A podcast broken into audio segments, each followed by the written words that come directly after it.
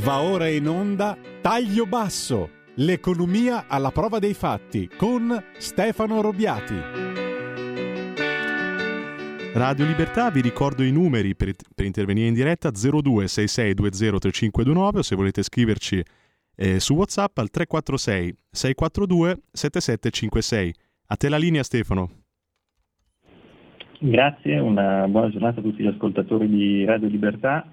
Mi scuso fin dall'inizio per l'eventuale qualità audio non ottimale, oggi ho un piccolo deficit eh, con eh, la connessione internet, ma grazie alla buona volontà di un tecnico Telecom che domani mattina, nonostante sia domenica, dovrebbe venire a sistemarmi il tutto, dovrei riuscire poi a superare il problema. Se mi ascolta, grazie Luca eh, per la tua pronta assistenza. Il, um, l'argomento che volevo toccare oggi è il discorso dell'avanzamento o meno del piano nazionale di ripresa e resilienza. Il piano nazionale di ripresa e resilienza è stata forse, se non ricordo male, il primo argomento che eh, ho trattato in questa rubrica iniziando a, a dire come era strutturato e la quantità di risorse in gioco e la composizione delle stesse, vale a dire che due terzi delle risorse in gioco sono risorse comunque prese a prestito che dovremo poi restituire e quindi andare a um, utilizzare in modo tale che producano qualcosa, producano in particolare crescita e siano in grado di ripagarsi, perché altrimenti per ehm, utilizzarle per spesa corrente banalmente non avremmo poi la ehm, possibilità di eh, generare un uh, flusso sufficiente per ripagare e gli interessi, chiamiamoli così, ma soprattutto la um, quota in, in, linea capitale. Quindi questo genere di um, operazioni sono um, nate per finanziare infrastrutture per la crescita del paese e non tanto per eh, così, eh, aumentare la, la, spesa per stipendi nella pubblica amministrazione o altre cose. Il eh, dato non è mm, dei più confortanti, l'avevamo accennato anche in una puntata precedente dove si diceva che eh, gli obiettivi del Piano Nazionale di Ripresa e di Resilienza erano degli obiettivi perlomeno per il 2021, soprattutto obiettivi di eh, carta, obiettivi nel senso di emanazione di leggi, leggine, leggiucole, eh, decreti, piani, programmi e quant'altro, ma di realizzato di mattoni, di eh, metri di strade piuttosto che di infrastrutture ferroviarie o, o altro non ehm, vi era assolutamente nulla. Il eh,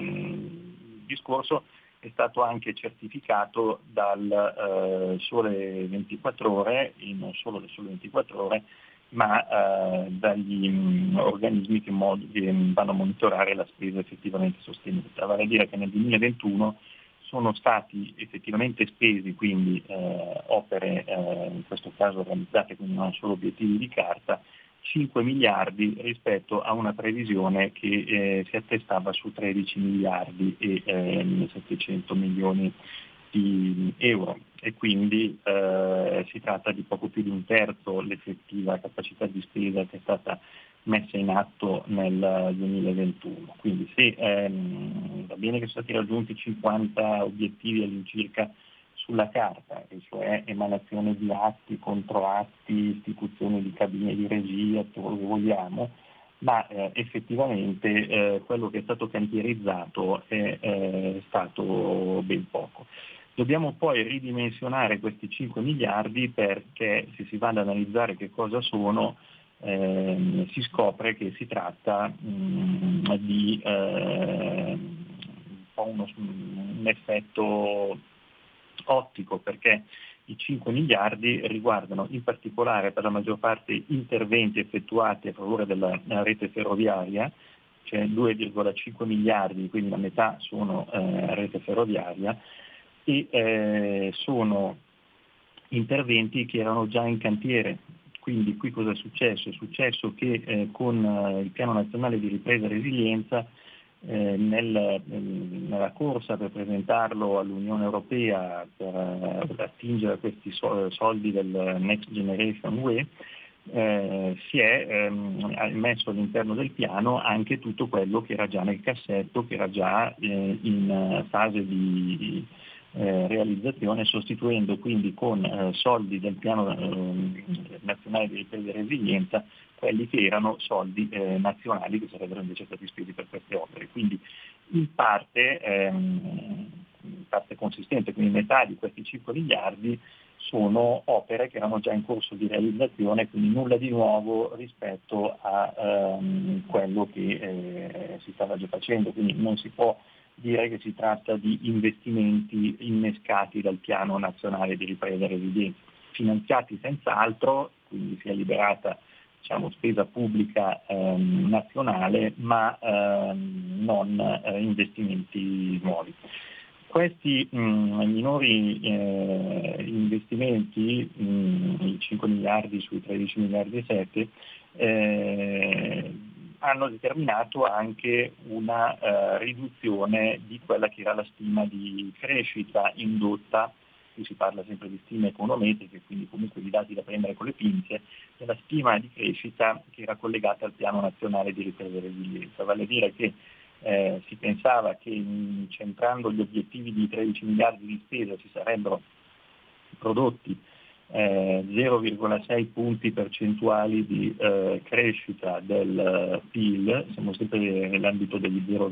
non, non illudetevi su, su, cifre ben più grandi, ma ehm, invece con uno 0,6 si è raggiunto uno 0,2, eh, quindi come era un terzo la spesa realizzata, un terzo più o meno l'effetto crescita sul eh, prodotto interno lordo stimato ehm, in, in correlazione con questa spesa.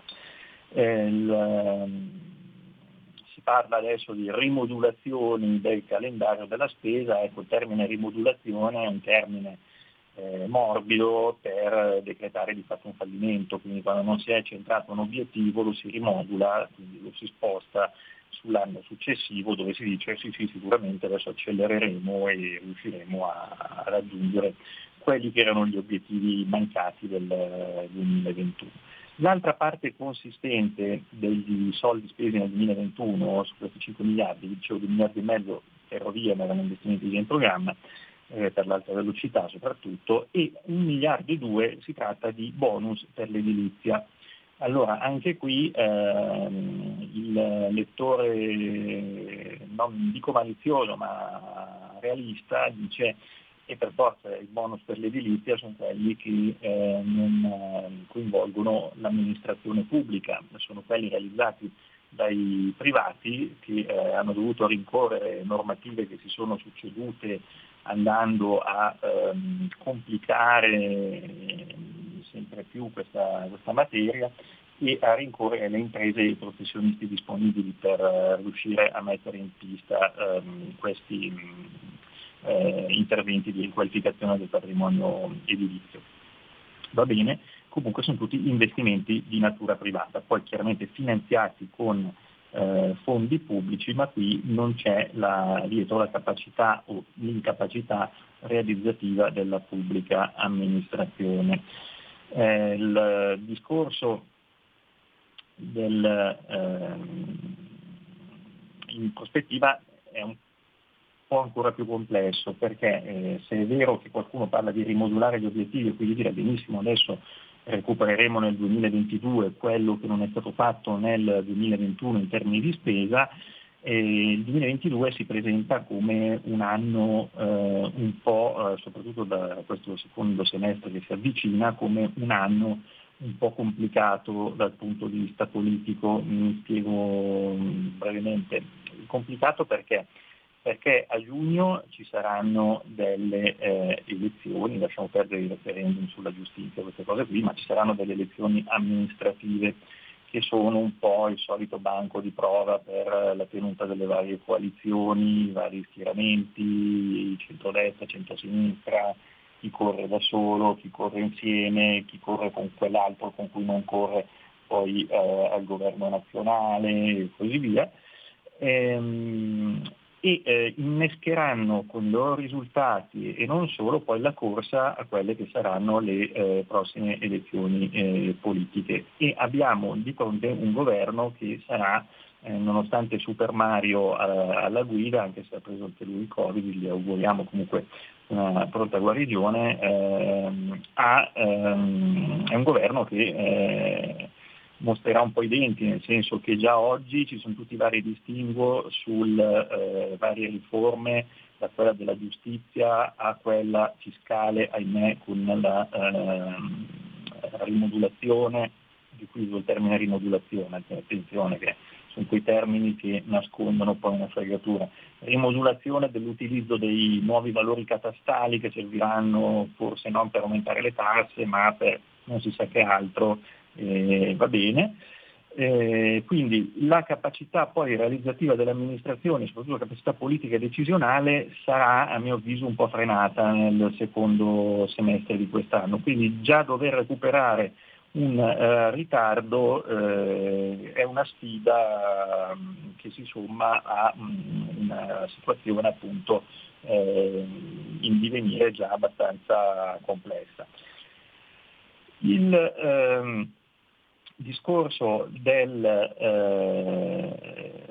PNRR, per darvi qualche ulteriore dato, eh, dei famosi 5 miliardi, per esempio 800 milioni erano addirittura del 2020 già pagati, quindi il fatto che ehm, sia costruito eh, utilizzando ehm, progetti già esistenti. Giustamente non c'era eh, nella corsa eh, la possibilità di inventarsi magari chissà cosa, si sono utilizzati anche eh, progetti già esistenti. Peraltro eh, queste appunto non, non, sono nuove iniziative e nuove iniziative che muovono l'economia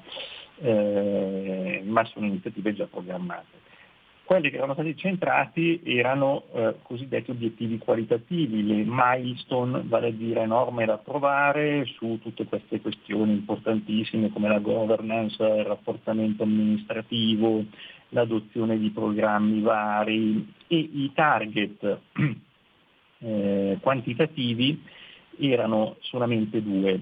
quindi una era la missione al fondo Simest, Simest che è una società che si occupa di eh, garanzie eh, per le imprese esportatrici, sui, chi opera sui mercati esteri, di eh, 5.204 piccole e medie imprese sono state ammesse effettivamente con un obiettivo non so se particolarmente sfidante, comunque di almeno 4.000 imprese, comunque pienamente raggiunto, era un unico obiettivo quantitativo, quindi un qualcosa di tangibile. L'altro era un obiettivo anch'esso quantitativo, eh, gli unici due che c'erano su questi eh, 51, che erano 49 di carta e due eh, quantitativi,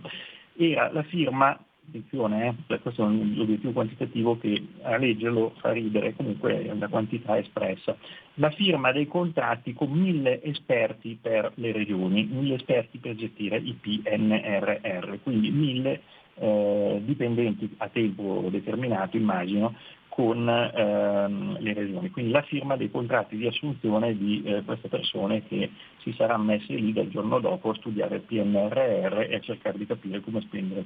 questi soldi e va bene. Eh, gli obiettivi del 2022 cominciano a diventare quelli quantitativi, quindi misurabili e non più solo di carta, cominciano a diventare eh, 17 e riuscire a prenderli tutti eh, sarà qualcosa di effettivamente sfidante. Il ehm, piano eh, è un piano che... Eh, Stefano, abbiamo un ascoltatore. Che si chiude nel 2026 e dava come stima di crescita complessiva, quello che è stato presentato all'Unione Europea, eh, di, del 3,6% eh, del PIL a fine 2026. Bene, ad oggi la stima è già al 3,2, quindi è già calata sempre degli 0, comunque di 4 punti percentuali che si daranno definitivamente per, eh, di, scusate, 4 decimi di punto percentuale che si daranno definitivamente per eh, persi e vedremo poi cosa succede. Eh, succede che ehm, bisognerà poi evitare di prendere ulteriori abbagli o di eh, cercare, eh, scusate questa espressione, all'italiana di eh, fregare un pochettino eh, l'Unione Europea con, eh, ecco io non ho una grossa stima nell'Unione in generale, però eh, di fregare l'Unione Europea con delle rendicontazioni un po' particolari, mi spiego meglio. Non siamo riusciti a spendere tutti questi soldi nel 2021, ne abbiamo parecchi da spendere nel 2022, quindi cosa succede? Che accelerano le gare per i lavori, quindi nel 2022 partono un sacco di ehm, gare eh, per eh, infrastrutture e così via. Ma c'è un uh, piccolo elemento di attenzione. Il piccolo elemento di attenzione è il fatto che ehm, l'allarme viene lanciato in questo caso da un'associazione di categoria, la Lance, che poi di fatto è eh, affiliata alla Confindustria, comunque l'associazione dei costruttori edili, che dice attenzione, eh, guardate che il 72% ehm, dei progetti locali del Piano Nazionale di Ripresa e Resilienza sono stati realizzati con i costi di un anno fa. Un anno fa è un, un'epoca fa, se pensiamo a cosa eh, sono diventati i costi per l'energia e per eh, i carburanti e soprattutto per alcune materie prime con carenza anche eh, di materie prime. Per cui bisognerà rivedere questi progetti. Benissimo, non bisogna strozzare le imprese appaltatrici, il governo sta cercando di introdurre dei meccanismi di eh, revisione eh, dei prezzi e eh, questa revisione dei prezzi eh, pare eh, doversi portare con sé una dote, perlomeno al momento attuale, poi magari sarà destinata a crescere, di eh, più o meno 6 miliardi di euro. Guarda guarda, è il caso che ne abbiamo spesi 5 sui 13, 5 eh, più i 6 incominciamo già a diventare 11, abbiamo recuperato 6 miliardi di mancata spesa dell'anno scorso con gli aumenti dei prezzi. Questo cosa vuol dire? Vuol dire che un ascoltatore per te. meno opere, ma opere più care. E quindi il, l'obiettivo di spesa quantitativo, se sarà un obiettivo solo ed esclusivamente di spesa, magari verrà raggiunto, ma eh, non avrà eh, visibilmente gli stessi effetti, quindi magari avrò un chilometro in meno di strada, però i chilometri che ho eh, realizzati sono chilometri che mi sono costati di più perché il bitume derivato dal petrolio e compagnia bella è eh, aumentato di prezzo e quindi eh, mi ha comportato una spesa pari a quella che era eh, prevista inizialmente per realizzare tutti i chilometri di strada che avevo in mente. Quindi attenzione perché bisognerà capire come verranno eh, spesi eh, i soldi, perché se verranno spesi con eh, degli aumenti dei costi, anche qui andiamo nuovamente incontro a un problema perché si tratta sempre, ripeto, di risorse che eh, in gran parte sono risorse a prestito che poi andranno restituite e gli effetti volano sull'economia di meno opere ma eh, più costose saranno chiaramente minori di più opere ma eh, meno, meno, costose. Eh, l'altra mm, piccola nota da fare sulle modalità di spesa del PNRR e, ehm, diciamo così, è il differenziale fra nord e mh, mm, sud, nel senso che eh, esiste in Italia un eh, Dipartimento delle politiche di coesione che fa capo al Presidente del Consiglio dei Ministri, Palazzo Chigi, che ha certificato una capacità di spesa delle regioni, chiamiamole eh, regionali, appunto delle regioni del Sud Italia, minore eh, rispetto alle potenzialità che avevano, cioè avevano a disposizione mh, parecchi soldi sui 12, quasi 13 miliardi, ne sono stati spesi un po' meno. Eh, la questione sembrerebbe ribaltata quindi da Palazzo Chigi a dire ma l'amministrazione titolare di queste opere, intendendo le regioni, sono meno capaci nel eh, sud Italia di realizzarle. Non è proprio così. Eh, allora, di questi soldi, vi dicevo, circa 13 miliardi, 2,2 miliardi sono del PNRR e questi qui potrebbero essere persi definitivamente se non si realizzano. Eh, ma non è tanto il discorso delle regioni, perché qua nella narrazione mh, dominante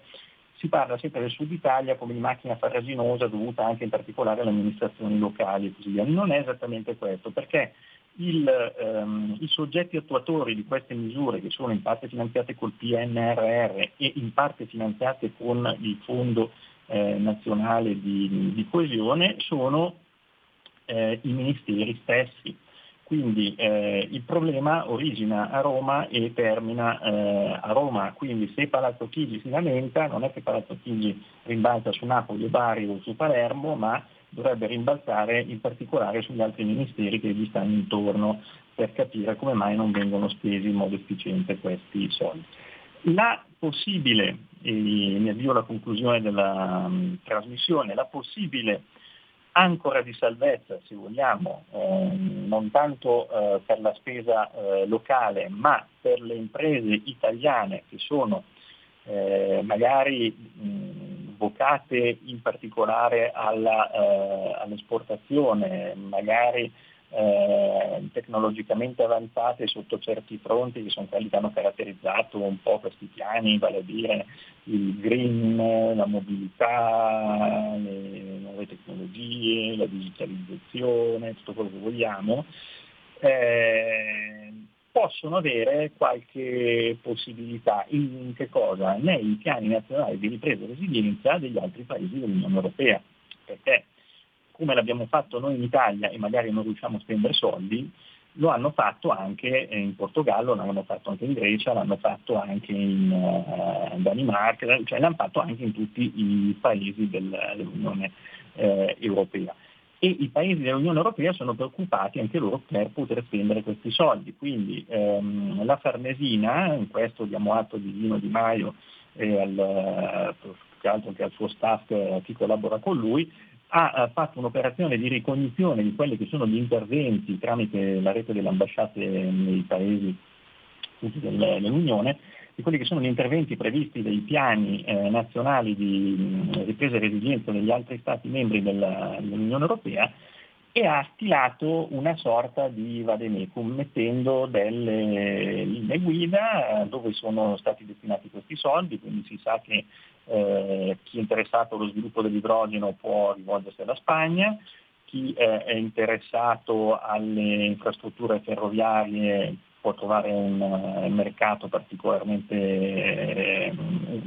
attivo in Croazia, eh, chi pensa all'economia circolare si rivolge alla Finlandia, alla Danimarca e così via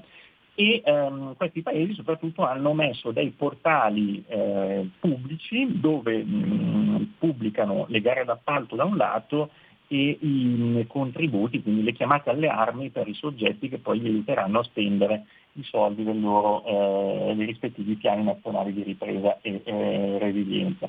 Ecco, eh, queste sono eh, delle opportunità per le imprese italiane che potranno andare ad attingere le risorse degli altri paesi laddove magari eh, in Italia verranno imprese di altri paesi a lavorare o magari in Italia queste risorse non si riuscirà a, a spenderle. Io vi saluto, vi auguro un buon fine settimana lungo, un buon eh, San Marco festa della liberazione, a seconda di come preferite chiamarla. Grazie ancora e un buon fine settimana a tutti. Avete ascoltato Taglio Basso, l'economia alla prova dei fatti